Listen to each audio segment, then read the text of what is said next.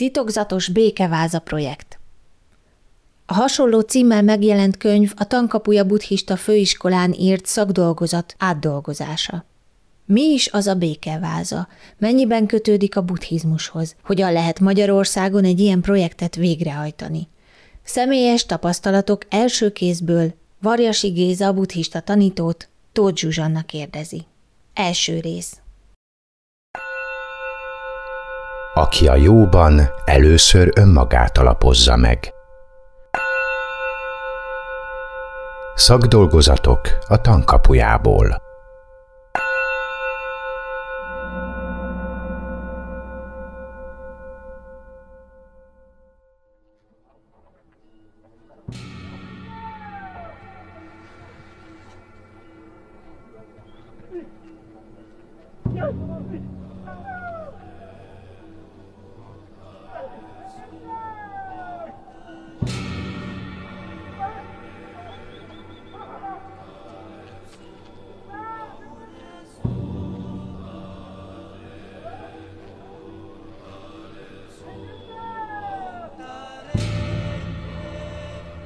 Is tel is, de tele volt ilyen láthatatlan lényekkel a minket körülvevő közeg egész sokáig. Tehát egy-kétszáz évvel ezelőttig még egészen konkrétan hihettek, vagy akár láthattak, vagy akár találkozhattak, vagy hihettek, hogy láttak, vagy találkoztak.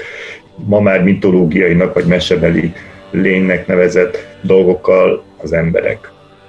De ma már ugye ez nem egy hétköznapi dolog. Még akkor is, hogyha belefutsz itt vagy ott valamiféle hasonló élménybe, akár csak álomszinten, akár valamilyen más szélsőséges helyzet okozta megváltozott tudatállapot miatt, akkor is magán az élményen túl az ember hajlamos ezt nem olyan lényegesnek venni vagy mondjuk meg nem történnek, vagy csak valami delíriumos képzelgésnek. Egyébként ez ugyanez megy társadalmi szinten is, hogy ez melyik okozza melyiket, azon el lehet gondolkodni.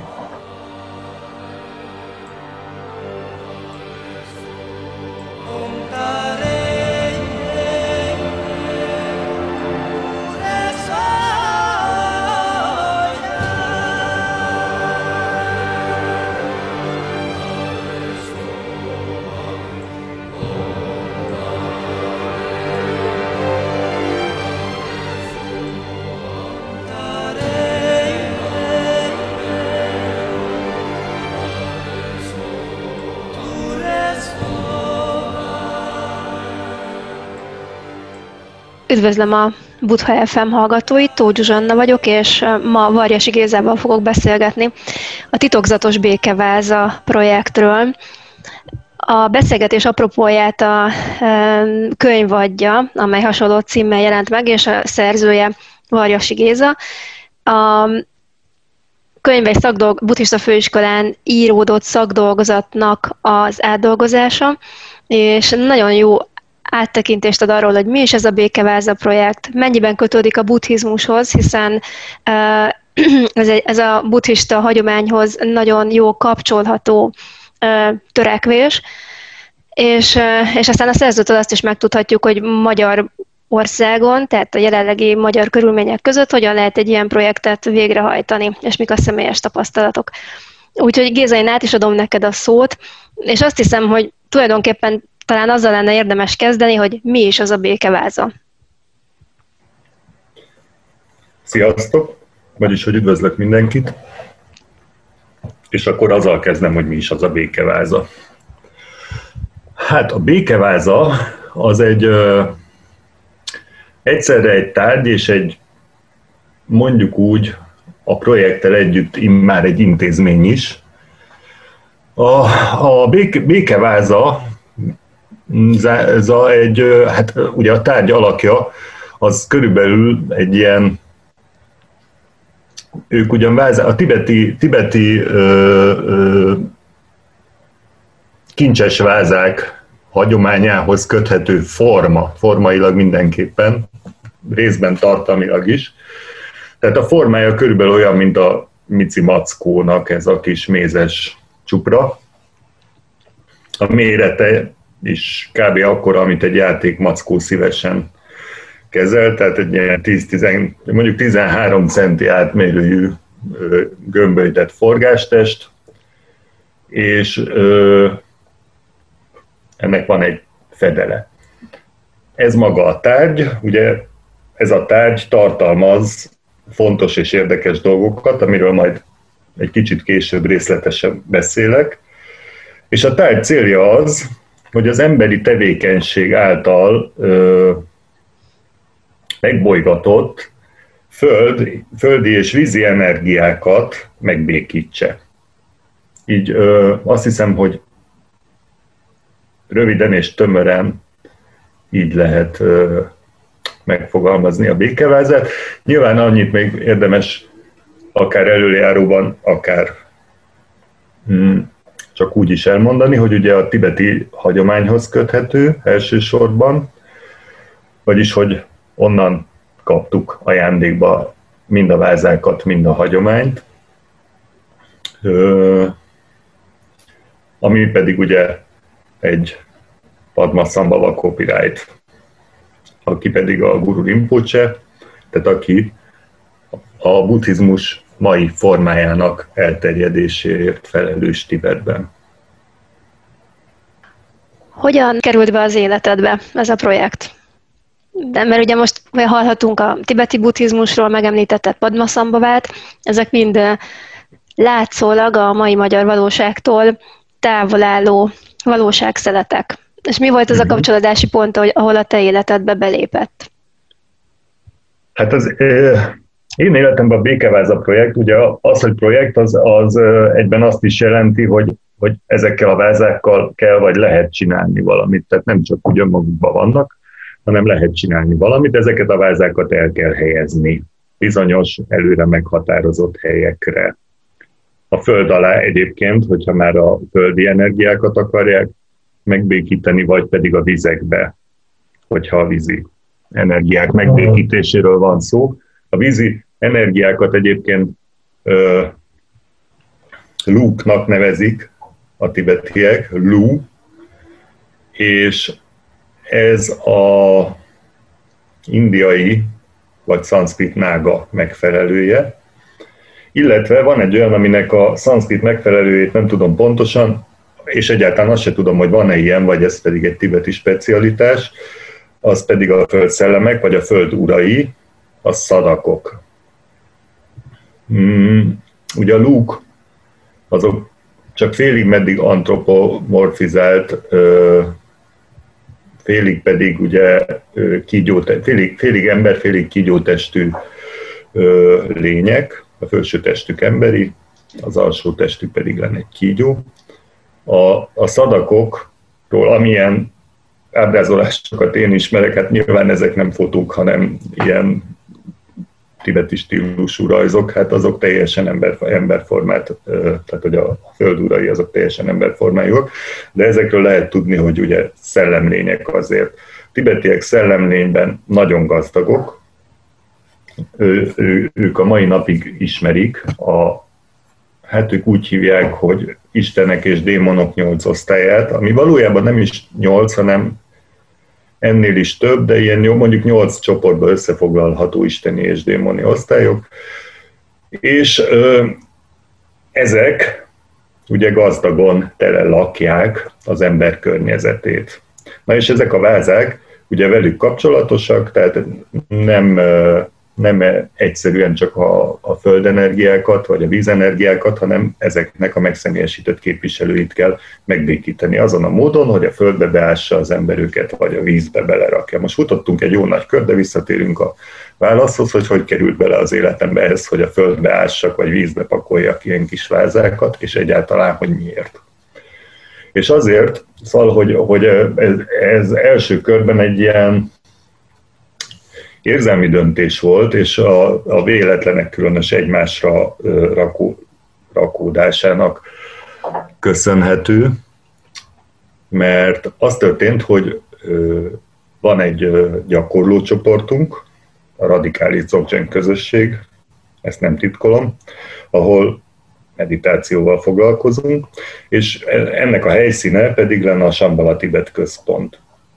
Ahol ezeket a gyakorlatokat végezzük. És oda a Sambala Tibet központba egyszer csak beállított valaki, név szerint Molnár Jenő, és ő azt mondta, hogy ő egy ideje már foglalkozik a békevázák elhelyezésével. Egyelőre még mindenki ilyen nagy kerek szemekkel nézett, és mondjuk azt, hogy mosolygott, igen, persze, és hogy ő ezt már szeretné átadni valaki másnak, mert az életkörülményei abba az irányba változnak, hogy nem tudja tovább vinni ezt a projektet. Még mindenki szép kerek szemekkel nézett rá, és együttérzően bólogatott. És hogyha hogy nem csinálnánk-e mit tovább? Hát konkrétan én ebben a beszélgetésben nem voltam benne, de a egyik gyakorló társam, a Rádler Attila, az azt mondta, hogy hát persze, miért is nem, mégis miről is volna szó. És akkor a Molnár Jenő elmondta többé-kevésbé ezt, amit én már így a hallgatóknak elmeséltem, meg neked is.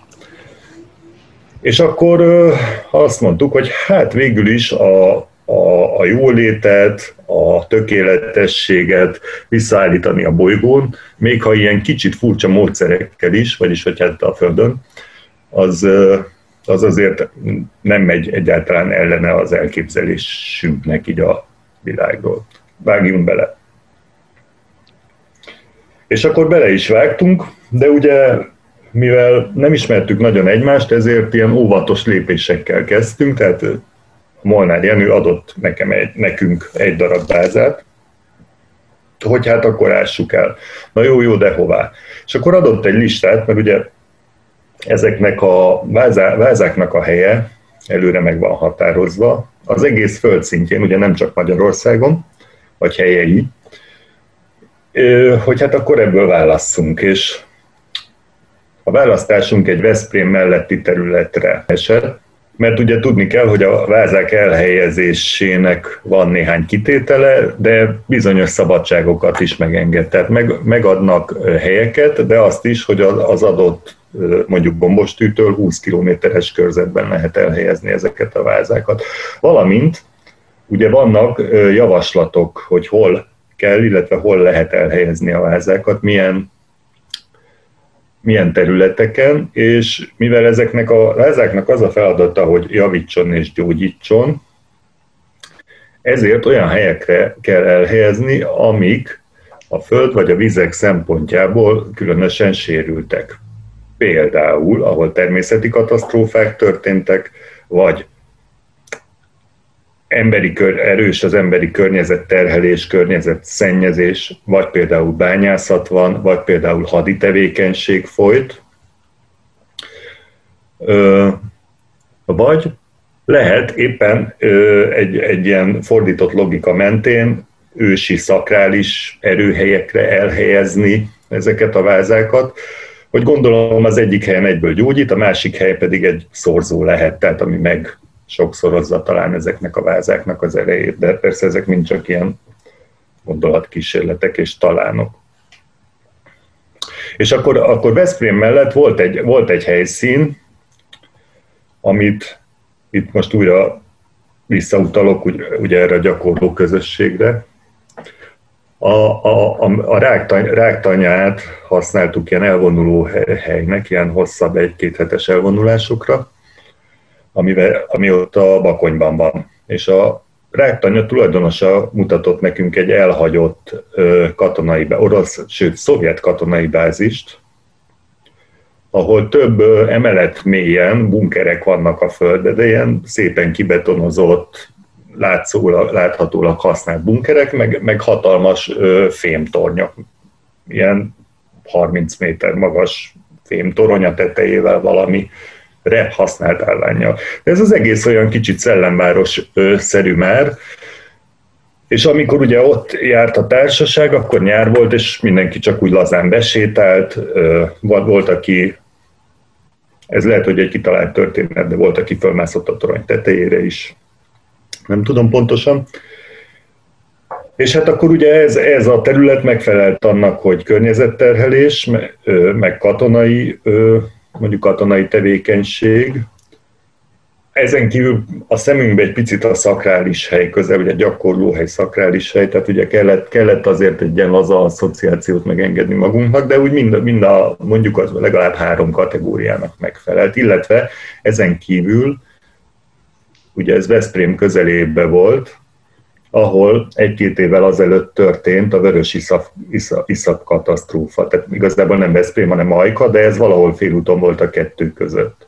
Tehát a vörös iszap katasztrófa is ott történt talán egy-két egy, vagy két éven belül, erre most pontosan nem emlékszem, mert ez már egy hát, tíz éves sztori körülbelül.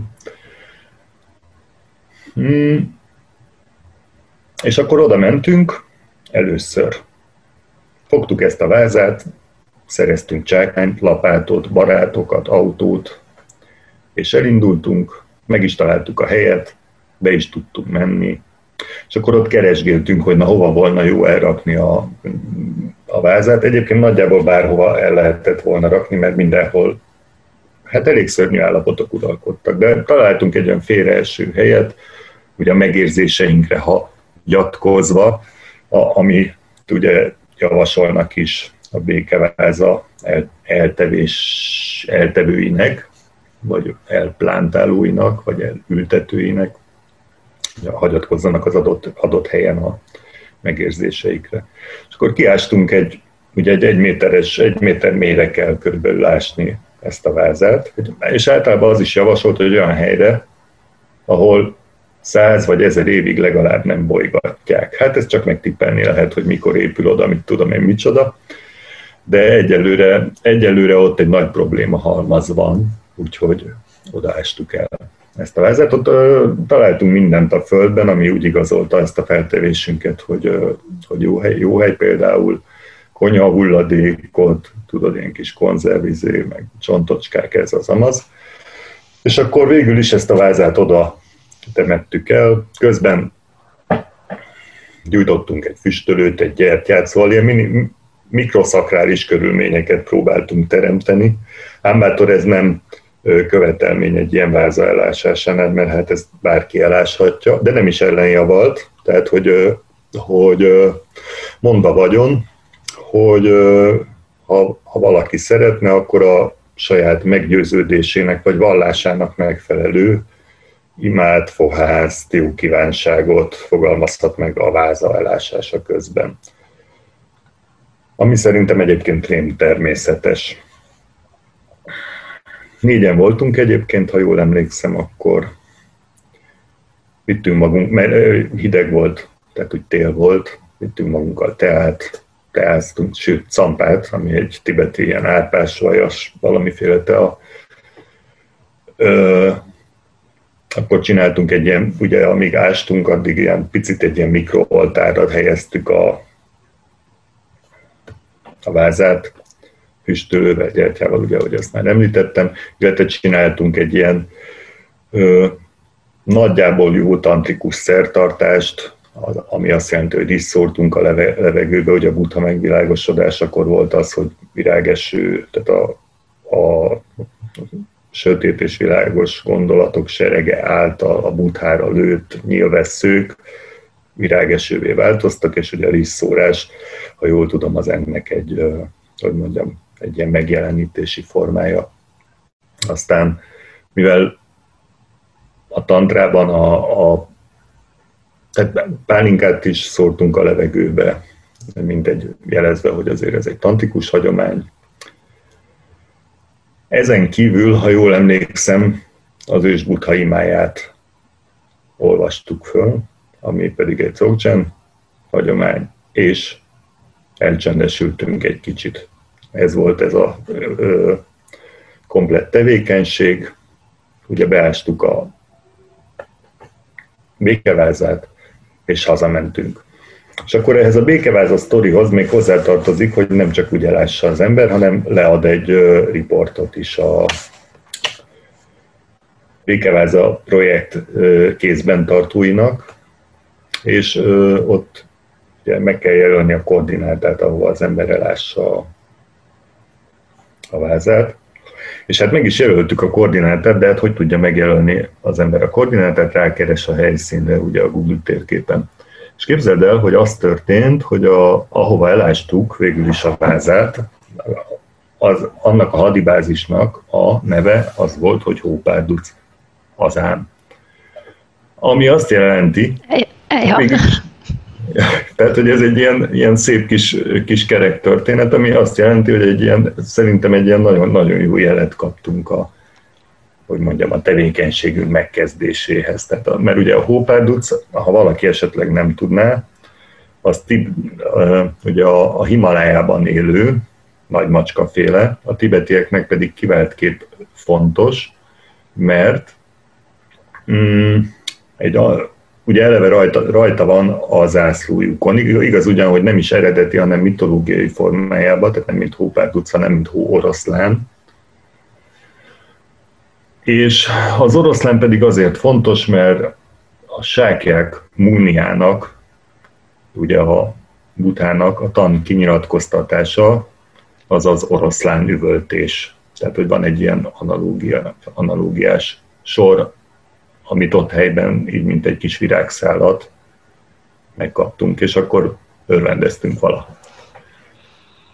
Ez most ennyit, ennyit ö, ö, egy leve, vagy hát nem tudom, mert ugye lehet, lehet ehhez ilyen kis leágazásokat tenni, hogy, ö, hogy most már azt tudjuk, hogy a, ez, a, ez a projekt, ez egyrészt országokat, másrészt az egész világon minden országot lefed. Ugye Magyarországra 40 helyre kerül, vagy került el békeváza. Vizekbe és földbe. Olyan tizenvalahány és 20 megosztásban. A vizeket úgy kell elké... A vízbe sülyeztése a békevázának egy nagyon picit máshogy megy, ott egy ö, beton szarkofágot kell neki tulajdonképpen készíteni, tehát hogy ez gondolom, mivel mi vízben nem sülyeztettünk, mert az, azokat már a Molnár Jenő és társai megcsinálták, tehát úgy informálódtam, ezért tudom, hogy mondjuk egy vödör, vödör betonba kell mondjuk így belerakni a békevázát, és úgy kell bedobni a tóba vagy folyóba. A tavat képzeljük el úgy, hogy a Fertőtó vagy a Balaton, a folyók például a Duna, a Tisza, a Dráva. Így fejből nem tudom felsorolni, hogy Magyarországon hány meg hány helyen van, de csináltam egyébként egy Magyarországi Békeváza projekt nevű Facebook oldalt, és ott szépen föl van sorolva egyrészt a folyók is, másrészt a, a városok is, mert ugye nem csak Veszprémbe, és nem csak mi raktunk el vázákat, hanem több különböző ö, város mondjuk úgy mellé pakoltunk még ezek után vázákat.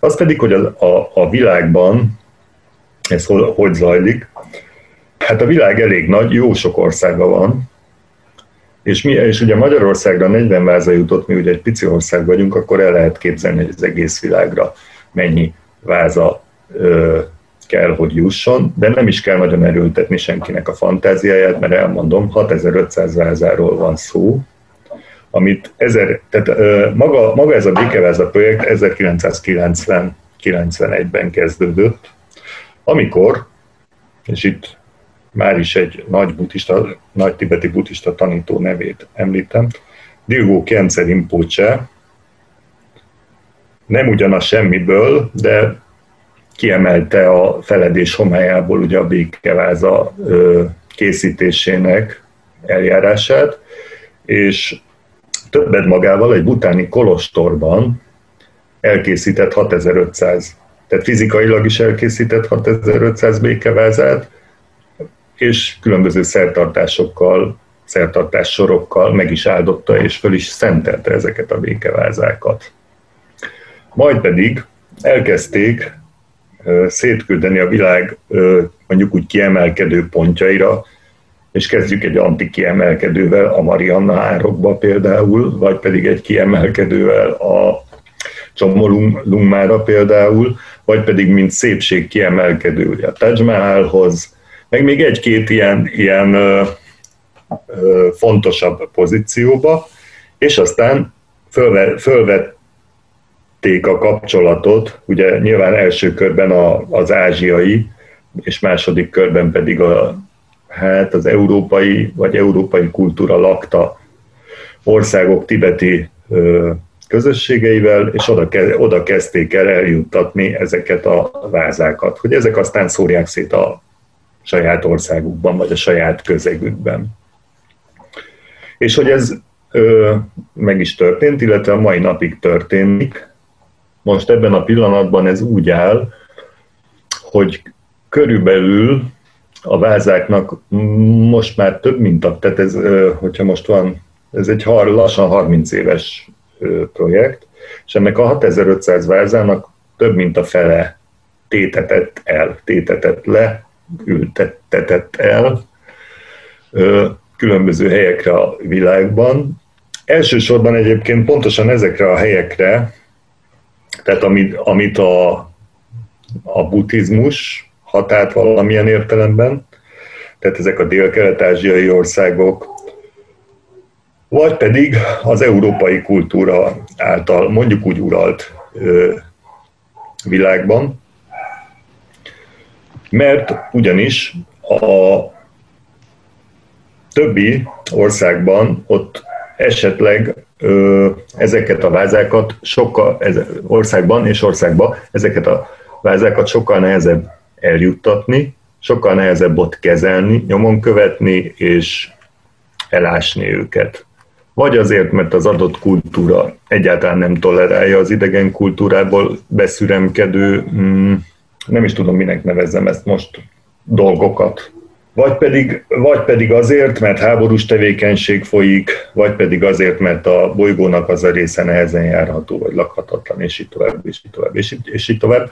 Úgyhogy ö, jelenleg világszinten úgy állunk, hogy a hogy, hát ezt meg is lehet nézni egyébként, mert van egy saját oldaluk, ilyen internetes oldal, a Peace Ways projekt, tehát Békeváza projekt című oldal, és ott elég, elég, az elég gazdag oldal, tehát mm, ott például van egy, van egy térkép az egész világról, ahol meg lehet találni az összes már letett békeváza helyét, azt hiszem, hogy ezek a kék gombostűk, és a még le nem tettek, ezek lehetnek a sárgák, és vagy fordítva, mert ezt most meg is tudom nézni egy pillanat alatt, ha, ha ez annyira fontos, de, de erre, ha valaki ezt vizsgálja, könnyűszerrel rájöhet, tehát igazából azt hiszem, ez most egy félig meddig.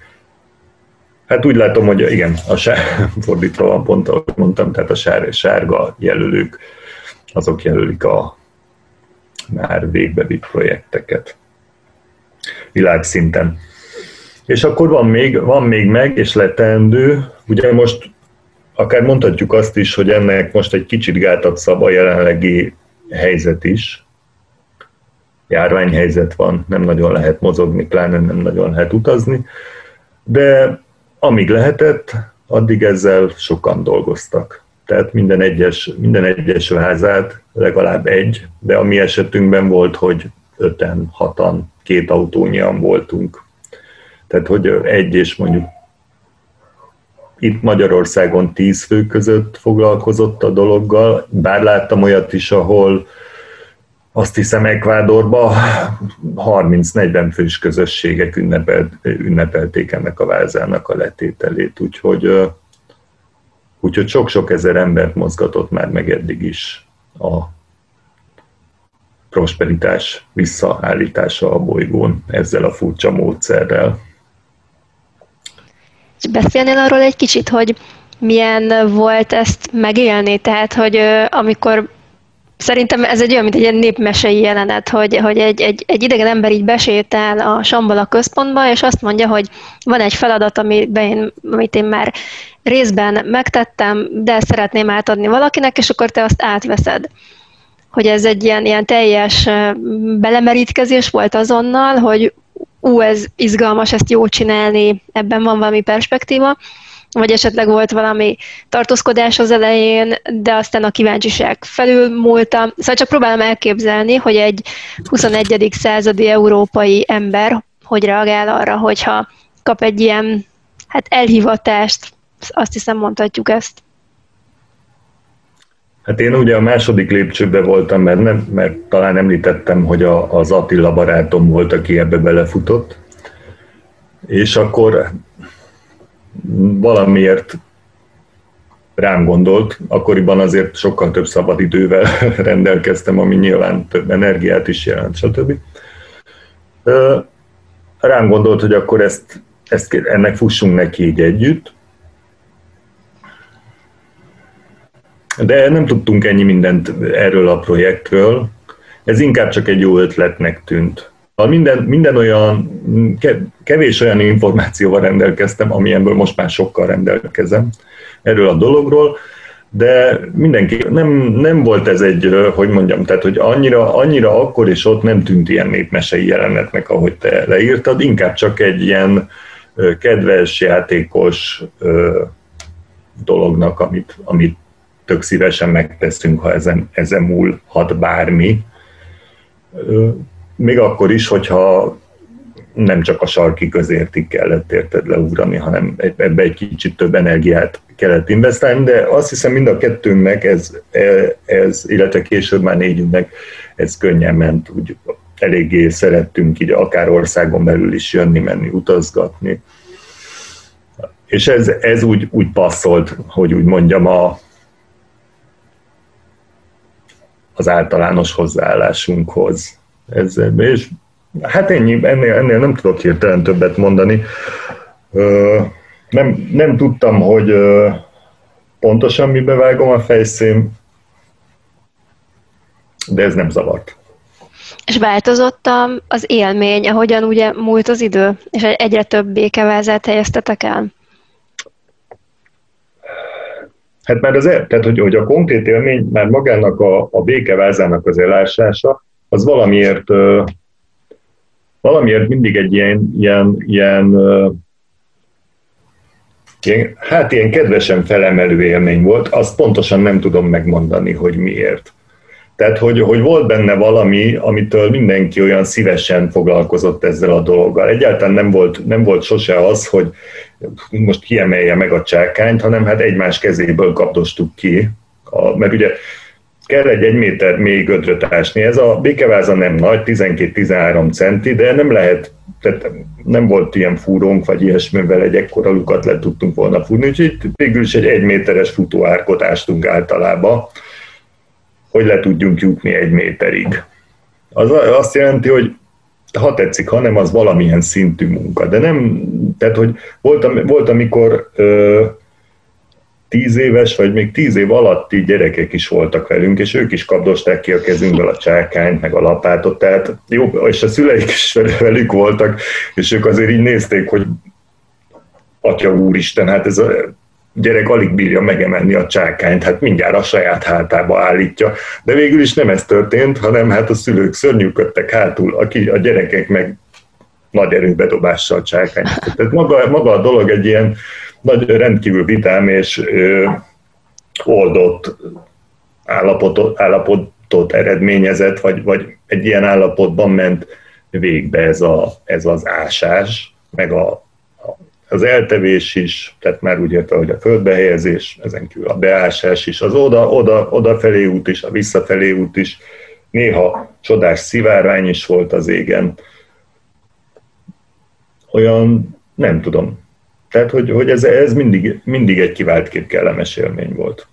De nem, nem volt úgy, hogy az elején csak közepesen volt kellemes, az utolsó esetekben meg már nagyon-nagyon kellemes volt, hanem, hanem ha és ugye ezt ugye akkor, akkor nem is igen méricskéltük.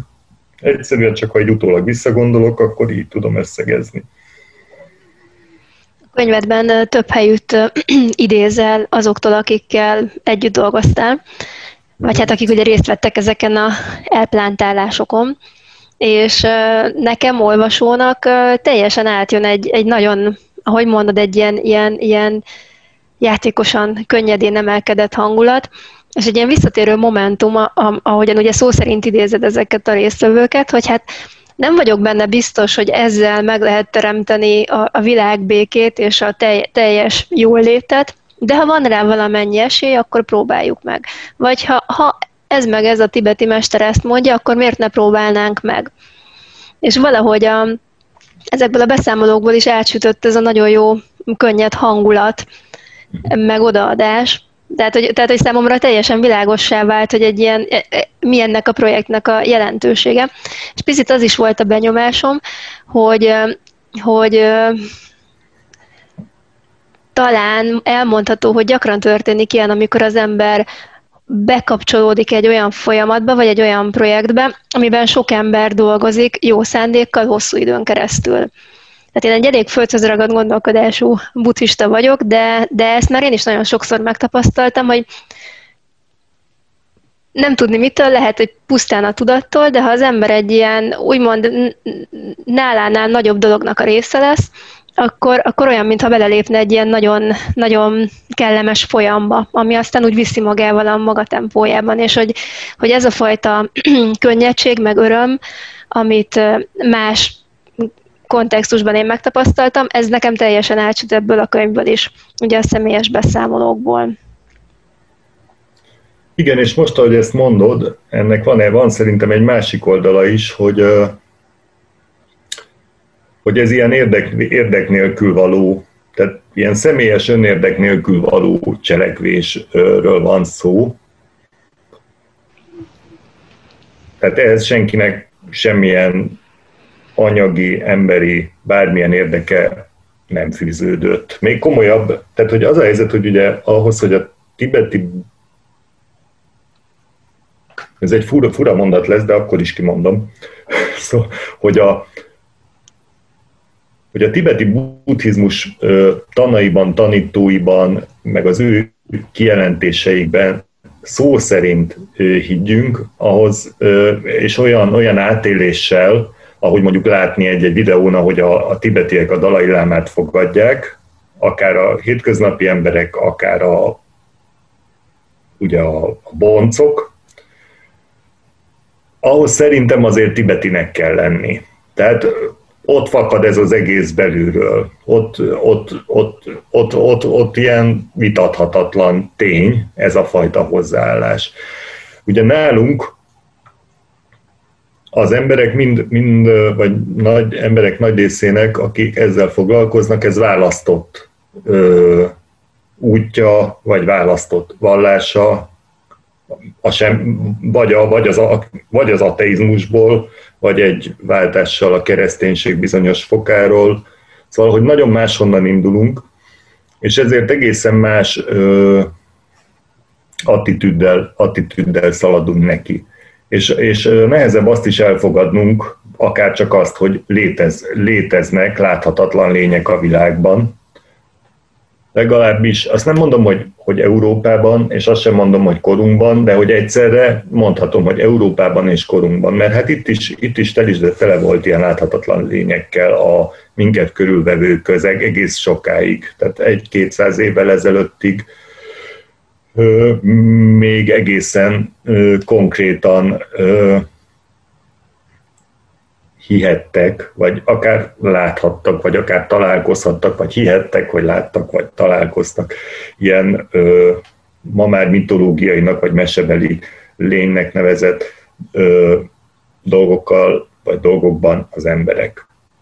De ma már ugye ez nem egy hétköznapi dolog. Még akkor is, hogyha belefutsz itt vagy ott valamiféle ö, hasonló élménybe, akár csak államszinten, akár valamilyen más szélsőséges helyzet okozta megváltozott tudatállapot miatt, akkor is magán az élményen túl az ember hajlamos ezt ö, nem olyan lényegesnek venni vagy mondjuk meg nem történnek, vagy csak valami delíriumos képzelgésnek. Egyébként ez ugyanez megy társadalmi szinten is, hogy ez melyik okozza melyiket, azon el lehet gondolkodni. Ugye ennek, ennek a helyét átvette a tudományos gondolkodás, akkor is, hogyha az ember soha életével nem foglal, életében nem foglalkozott tudományjal, akkor is inkább hajlamos erre a fajta gondolkodásra, tehát bizonyítható, megismételhető dolgokkal törődünk, nem bizonyítható, nem megismételhető dolgokkal nem nagyon törődünk. és a, ezek a lények, legalábbis itt és most, vagyis hogy korunkban és Európában, vagy az európai gondolkodás által láthatott területeken egyelőre ugye nem egy, nem egy elfogadott társaság. Úgy értem, ezek a lények. Hanem mondjuk mesék, mese, mesés, mesés szereplők. Tehát eleve, ugye itt nekünk el kellett játszanunk legalábbis a gondolattal, hogyha máshogy nem, de valamilyen absztrakt szinten ezek a lúk, meg ezek a szadakok léteznek. Aztán el kellett játszanunk azzal a gondolattal, hogy Padma Szambava, aki ezt az egész békeváza ö, projektet ránk hagyta, mint egy ilyen mágikus hagyományként, ő ezekkel ö, jóba volt, vagy legalábbis egy idő után jóba lett, ahogy azt majd talán később látni fogjuk.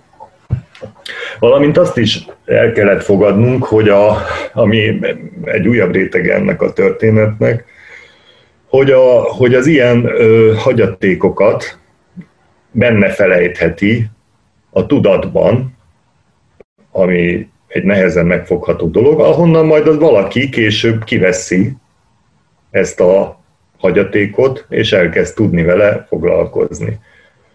Valamint, hogy, szóval, hogy egy, egy egész, egész, egy egész hogyha, hogyha ezeket, ezt így elemeire szedjük, akkor nagyon-nagyon sok olyan ö, dolgot kellett volna készpénznek venni, amit úgy általában nem szoktunk.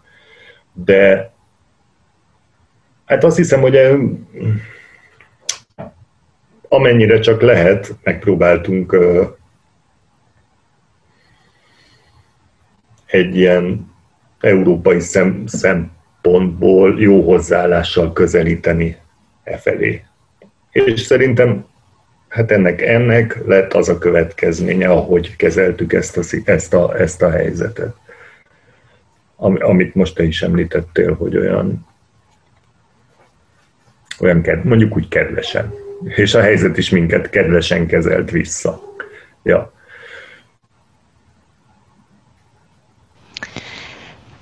Említetted, hogy, hogy talán majd kitérünk arra, hogy Padma Szampavától hogyan eredeztethető ez a hagyomány, illetve hogy mi a békevázának a tibeti története. Tehát, hogy honnan ered ez az egész, hogyan fejlődött ki, és aztán hogyan jött át ugye a, a, a nyugati világba. Akkor szólnál erről pár, pár szót esetleg? Persze, szólnék szívesen. Hát, először is, ugye sokan tudják, legalábbis valószínűleg a Buddha Rádió hallgatói közül, hogy kicsoda Padmasambhava, de lehet, hogy néhányan nem. Ugye a tibetiek nagy guruja, Padmasambhava, vagy Guru Rinpoche, aki ö, magát a buddhizmust elterjesztette és megszilárdította Tibetben. Nem tett rá először kísérletet, meg igazából ő is meghívásra ment Tibetbe, de mégis ő az, akinek a nevéhez kötni, köthetni a tibeti hagyományokat, a jelenleg is működő tibeti buddhista hagyományokat.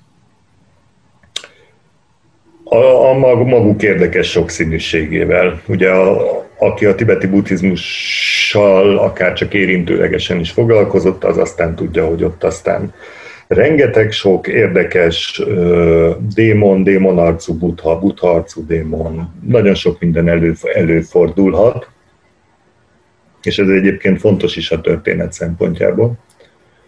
De Padmasambhava volt az a indiai jogi, illetve egész pontosan Udjemből származó jogi, amit úgy körülbelül a jelenlegi Pakisztán területére tesznek most a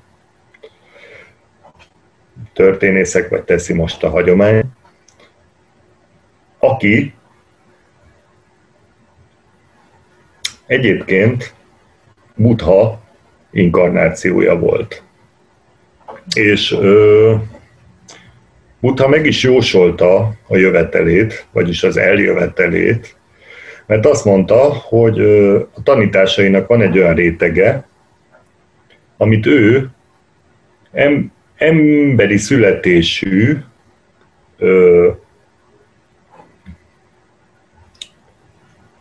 buthaként nem tud tanítani, hanem majd egy ő utána következő ö, tanító fogja ezt tanítani, aki misztikus születésű lesz. És ugye a Padmasambhaváról tudjuk, hogy Buddha parinirvánája után, ugye különböző források szerint 8, 11 vagy 25 évvel jelent meg egy lótusz, tehát egy, egy tó közepén, egy lótuszvirág kejhében. Egy ilyen ragyogó testű csecsemőként. Amit aztán egy király vett magához és nevelt fel. Azt hiszem az egész történetet nem mondanám el most túlságosan részletesen, aki, akit érdekel, az, az utána tud nézni a Padmasambhava életrajznak ez az egyik legismertebb sztori ugye a tibeti buddhizmus történetében. Egyébként több okból is, erre akár később vissza is térhetünk, de, de akár most is elmondhatom, mert például a Padmasambhava életrajz az egyik ilyen ö, ránk, ránk hagyott, és itt most megelőlegezek egy szót, terma, tehát a, ami a elrejtett kincs, amit későbbi korok számára hagyott ott a nagygurú. Ugye leíratta az egyik kedvenc tanítványnőjével, Jesecögyállal, vagy ők együtt dolgoztak ezen az önéletrajzon, majd pedig ö, ott felejtették valahol, mint egy direkt, nem csak ezt, hanem 10 millió más ilyen hagyatékot is a következő korok számára. Tehát ezért tudjuk olyan pontosan, hogy hogy is volt ez az egész Padmasambhava történet.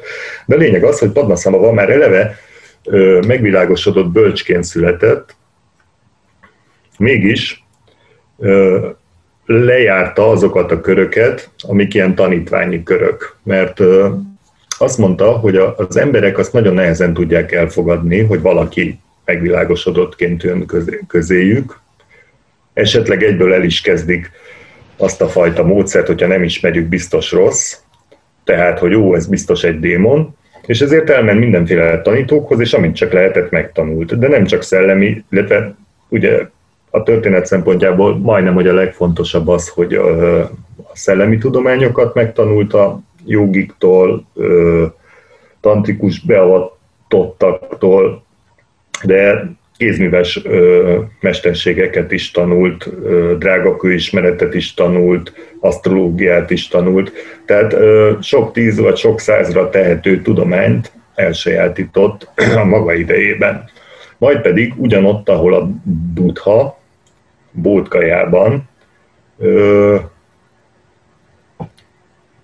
hát ez egy furcsa lesz, mint egy megvilágosodott. Most ez egy furcsa dolog, hogy egy megvilágosodott személy valóban megvilágosodik-e, vagy eljátsza a megvilágosodást, de minden egy esetre ott volt egy ilyen ö, jelenet, amit a hagyomány úgy ismer, mint Padmasambhava ugye megvilágosodását. Ott ö, különböző formákat vett fel, tehát hogy az emberi testéből kilépett, és különböző más formákban jelent meg, repült, lebegett, pici lett, nagy lett, tehát hogy ezeket a szithiket bemutatta, ami, ami azt jelenti, hogy az anyagi kötőerők már nem uralják őt, tehát bármit megtehet a testével vagy a tudatával, mert hogy lebírta ezeket, lebírta a földet, a vizet, tüzet, a levegőt. Nem, nem uralják, nem éget tűz, nem égeti meg, a föld nem uralja a formáját, és így tovább, és így tovább, és így tovább. Magyarul a megvilágosodás összes jelét bemutatta. És akkor itt elengedjük egy pillanatra Padmasambhavát, és el, elugrunk Tibetbe, hogy ott mi zajlik. Sőt, visszamehetünk a mitológiába. Mert a, a másik szál, ami majd szépen visszaér Padmasambhavához, az pedig Avalókitésvarától indul, akit a tibetiek csernéziként ismernek. Nos, Avalókitésvara végtelen kalpákat töltött azzal, hogy a lényeket a szenvedés világából kivezesse. És amikor éppen elégedetten dőlt volna hátra Lótusz trónusán, ha élhetek egy ilyen furcsa szóképpel, akkor azért még hátra nézett így a válla fölött, hogy, hogy mit is hagyott maga mögött, és akkor láttam, hogy Jézusom Úristen a, vagy hát ez, ez most így nem pontosan ideillik, de hogy a, a szenvedés utcánya még mindig végtelen. És akkor így a, mondjuk azt, hogy a szíve összefacsarodott, és két könycseppet hullajtott a szeméből, így az óriási szánakozás következtében. És ennek a két könycseppnek a sztoria folytatódik, mert az történt, hogy ez a két könycsepp Indra világában, tehát az Istenek világában megszületett Indra lányaiként. Tehát Avalókitésvara a két szárnalom könycsepje, Indra lányaiként születtek meg. Most tudom, hogy nem minden ö, többes számot raktam jó helyre, de igyekszem azért. És az egyiknek az lett a neve, hogy teljes, purna, a másiknak meg az lett a neve, hogy nem teljes, apurna. És hát gondolom, hogy a név kötelez, ezért aztán apurna beleevett egy tilalmas barackba. Ott volt valami tilos barackfa Istenországban, és nem teljesnek meg kellett ezt kóstolnia, mert hát ezek szerint ő volt a nem annyira szabálykövető könycsepp.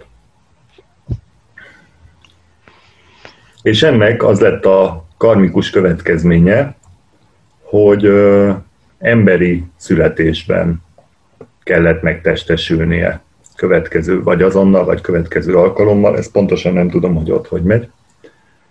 De lényeg az, hogy mondjuk azt, hogy a mai Nepál, sőt konkrétan a Katmandu völgy környékén született le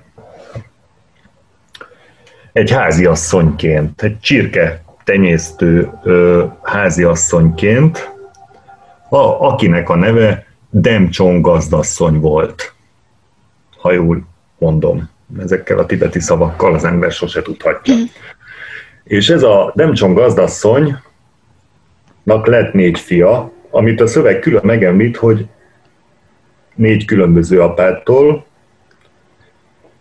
és ö, mindegyik más dolog tenyésztésével foglalkozott. Szó szót követ, ez a Demcsong gazdasszony, ez olyan ö, jól tenyésztette ott a csirkét, hogy ö, föl tudta egyszer magában nevelni a különböző apáktól született gyermekeit. Ugye még szakmát is adott a kezükbe, plusz maradt még egy aklap pénze. Úgyhogy akkoriban szerintem a csirke biznisz az nagyon ment, vagy pedig volt egy kis hátszele ugye az isteni apától. Ezt nem lehet tudni, de, de a lényeg az, hogy rettentesen sok pénze maradt, és akkor az volt az ötlete, hogy megkérte a királyt, hogy ő hagy építhessen ide egy stúpát, egy, egy területre. Egy ilyen elég írdatlan nagy stúpát, és akkor a király azt mondta, hogy jó. És akkor ez a Demcson gazdasszony a négy fiával egy elefánttal, meg egy szamárral nekiállt a stupa építkezésnek. Építette, építette a stupát, egyébként ezt most gyorsan megerőlegezzük, hogy ez a nepáli nagy stupa, és amiről beszélek, ez a történet a nepáli nagy stupa legendájaként ismert, az, és ez magyar nyelven is olvasható, azt hiszem, hogy a könyv címe is ez, a, ez hogy a nagy stupa legendája. Na, folyt, visszatérve ehhez, az, ehhez a legendához, építette, építette a Bodnác tupa egyébként, tehát hogyha nevén nevezzük a dolgokat. És el is jutottak elég sokáig, de azt hiszem, hogy a harmadik szintjénél a Demcsong nevű gazdasszony meghalt, és hagyományul hagyta a gyerekeinek, hogy fejezzék be ezt a stupát, gyerekei be is fejezték, holott ugye a helyiek egyszer elkapta a görcs ott a környezetben, és megpróbálták rábeszélni a királyt, hogy hát tiltsa már meg ezt az építkezést ennek az asszonynak, amit pontosan nem értek, hogy vajon mi, miféle miféle irítség motiválhatta őket, hiszen ők nem csináltak semmit. És valószínűleg lehet, hogy az elefánt rossz úton vitte a, mit tudom én, a téglát, vagy szóval tudod, mindig vannak ellenlábasok. De a király azt mondta, hogy nem, ez a gazdasszony csak hadd csinálja végig, amit elkezdett, és hát végig is csinálta, már úgy érte, hogy a fiaival és az elefánttal és a szamárral együtt számolva, holott ő kicsit több mint fél úton ott hagyta a építkezést, mert meghalt. De végül is be is fejeződött, ez ugye az a nagy stupa, ami, ami a mai napig a Katmandu völgyet uralja, ott áll a közepén, ragyog. Éppen most egyébként 2015-ben egy kicsit meg is rongálódott egy földrengésben, amiről egyébként teszem hozzá, szintén van egy jóslat. És szintén egy padmaszambava jóslat, vagyis hogy volt, most ezt, ezt így nehéz a, az időben elhelyezni, mert van is ez a jóslat, meg volt is ez a jóslat, mielőtt ugye a nagy stupa összedőlt, nem összedőlt volna, megrepett volna, meg. Ugyanis Padmasambhava erről is hagyott egy jóslatot, hogy igen, majd a nagy stupa egyszer meg fog sérülni, és még azt is mondta, hogy ha ennyi időn belül sikerül kiavítani az embereknek a, ezt a, ezeket a vagy, vagy megreparálni, fixálni, akkor, tehát mondjuk ha egy éven belül sikerül meggyógyítani a nagy stupát, akkor az nagyon jó lesz, ha két éven belül sikerül meggyógyítani, akkor az elég jó lesz, és akkor ezekhez a jókhoz így különböző dolgokat kötött, hogy most ezt nem, nem idézném, mert nem tudom fejből elolvasni, meg szerintem nincs kedvem kikeresni, őszintén megmondom. Aki érdekel a nagyon, a kicsit, a nagyon és a közepesen jó közti különbség, az, az nézze meg a nagy stupa legendájában. Na minden esetre ugye áll a stupa, és ott, áll, ott állnak az építők, és akkor stupa fölavatása, és akkor jönnek az istenek, és a buthák, és jön a virágeső, és mindenki ünnepel, gondolom, fanfárok, és a többi, és a többi. És akkor a, az építők, azok ö, az építés alatt fölhalmozott érdemeik következményeként azt kérték az ott jelen, jelenlévő egybegyűlt butháktól, meg istenektől, hogy hogy legyenek ők azok, akik tib, a tib, vörösbőrű emberek, vagyis Tibet elmaradott földjén majd elterjesztik a tant. És ezt az ajándékot szépen meg is kapták, egyik őjükből lett Padmasambhava, és a többiek is a történetünk szempontból jelentős szereplőkké váltak a nem is olyan távoli jövőben, nekünk meg már az igen távoli múltban.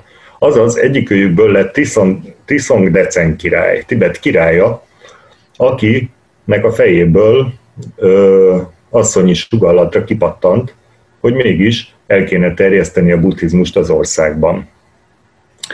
Másik ujjukból lett Shantarak Sita, aki elkezdte a buddhizmus egy másik formáját elterjeszteni Tibetben, és elkezdte a Szamje kolostort építeni. Sántara Sita szerepe történetünkben még annyi, hogy ő az, aki nem boldogult a kolostor építéssel, mert egy kicsit ilyen dévaváros dolog, hogy amit nappal raktak, az éjszaka leomlott. Mégpedig azért, mert a helyi jártó szellemek lerontották azokat a falakat. És akkor ez, ez így ment egy darabig, és akkor mondta a királynak a Sántarasita, hogy hát ez így nem fog menni. Ugye Sántarasitát a Nálandai Egyetemről hívták, és ő teljes birtokában volt az oksági rendszerekre épülő, logikus és elmélyedő buddhista tanításoknak. De ugye a tibeti lélek, aki hozzá volt szokva egy ilyen kicsit sámánisztikus, istenekkel, démonokkal telelevő világhoz, számára ez nehezen volt befogadható, hogy hát akkor csak üljünk és meditáljunk, és mit tudom én, szaglásszuk a lélegzetünket, és nézzünk nagyokat. Ez így valahogy nekik nem ment be. És azt mondta, hogy de semmi baj, tehát hogy ugye ez, egy, ez, ez, ez egyszerre egy fizikai és egy metaforikus szintje a történetnek, fizikai szinten leomlott a fal, metaforikus szinten pedig egyszerűen nem tudták integrálni a tibetiek ezt a fajta tanítást, és azt mondta, hogy nincs probléma, ugye a királyt nyugtatgatta, mert akkor ezt máshogy kell megpróbálni, és én ismerek egy jogit, Indiában, aki tudja kezelni az e fajta helyzeteket. És akkor küldtek Padmasambhaváért hozzászőz futárokat, és megkérték, hogy akkor legyen már olyan szíves eljönni, és segíteni nekik ebben a kis problémában. És akkor Padmasambhava el is indult, már elindulásakor is olyan csodákat tett, amivel lenyűgözte ugye a, az érte érkező szerzeteseket, de útközben is, ahogy átkelt a hegyeken, a hágókon, az adott terület démonait mind-mind legyőzte, megszelidítette, és a tanszol, fogadalommal a tanszolgálatába állította. Tehát már ahogy ment, gyakorlatilag ott a tibeti a, Tibet és a tibetiek tértek szépen meg. Mert hogy a, a, az általuk oly nagyon tisztelt démonok, azok egyszerűen és istenek, akár lehet ez egy forrás szelleme, akár lehet ez egy sziklában vagy egy fában lakó istenség.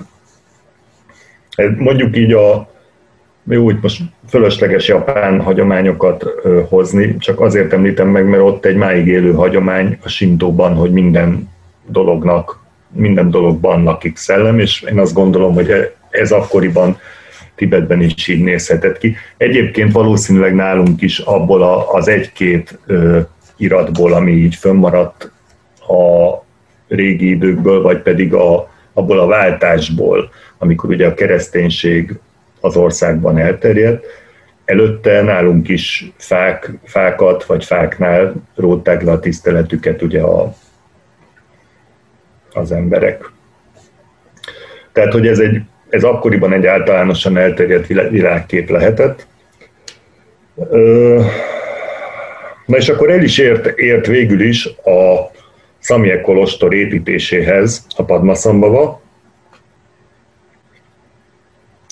és ott ö, azt mondta, hogy igen, ez látja ő ezt a problémát, ez egy kicsit nagyobb probléma, mint amivel eddig szembesült, de és akkor ő el, elvonul oda félre meditálni, csak annyit kér, hogy ha lehet, senki se zavarja meg. És akkor ö, elég hosszú idő eltelt, és ugye a Padmasambhava nem jelentkezett, és akkor itt több irányból ö, van a történet, de a lényeg az, hogy megzavarták a meditációjában. Épp ahhoz a részhez ért oda a küldönc, amikor is ő egy hatalmas garuda madár képében egy nagy kígyót nyeldekelt így el. És akkor nem tudta elnyelni ezt a kígyót végül is, mert megzavarták ebben a fajta meditációban, ami egy, egy érdekes pillanat lehetett. És akkor azt mondta, hogy hát jó, ezt nem tudtuk végigvinni ezt a, ezt a ö, dolgot, így aztán a nágákat csak időlegesen tudom megbékíteni, aztán az utolsó 500 évben elszabadulnak, meg a káosz is elszabadul, de itt már vessetek magatokra, én megpróbáltam, amit lehetett. Ez mondjuk egy furcsa kijelentés egy buthától, de mégis így volt. Viszont az adott, adott helyzet megoldódott, sőt olyan szintig megoldódott, hogy a, a, az emberek építkeztek nappal, és a nágák építkeztek éjszaka. És akkor fölépült a Szamiel Kolostor, meg a tibeti, Tibetben elterjedt a buddhizmus hagyománya. Itt azért volt még egy-két döccenő így napjainkig, de azt azért lehet tudni, hogy ez a mai napig létezik. Nos, Padmasambhavának volt 25 fontosabb tanít, rengeteg tanítványa volt ott már Tibetben is, de 25 legfontosabb tanítványa tanítványát ismerjük, őket név szerint is ismerjük.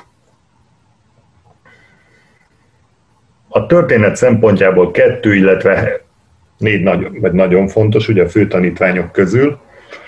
Az első Jeset Szögyál Dákini, aki Padmasambabának misztikus társa volt, és akit egyébként uh, Trisong Decen király adományozott Padmasambhavának egy mandala fölajánlás alkalmából.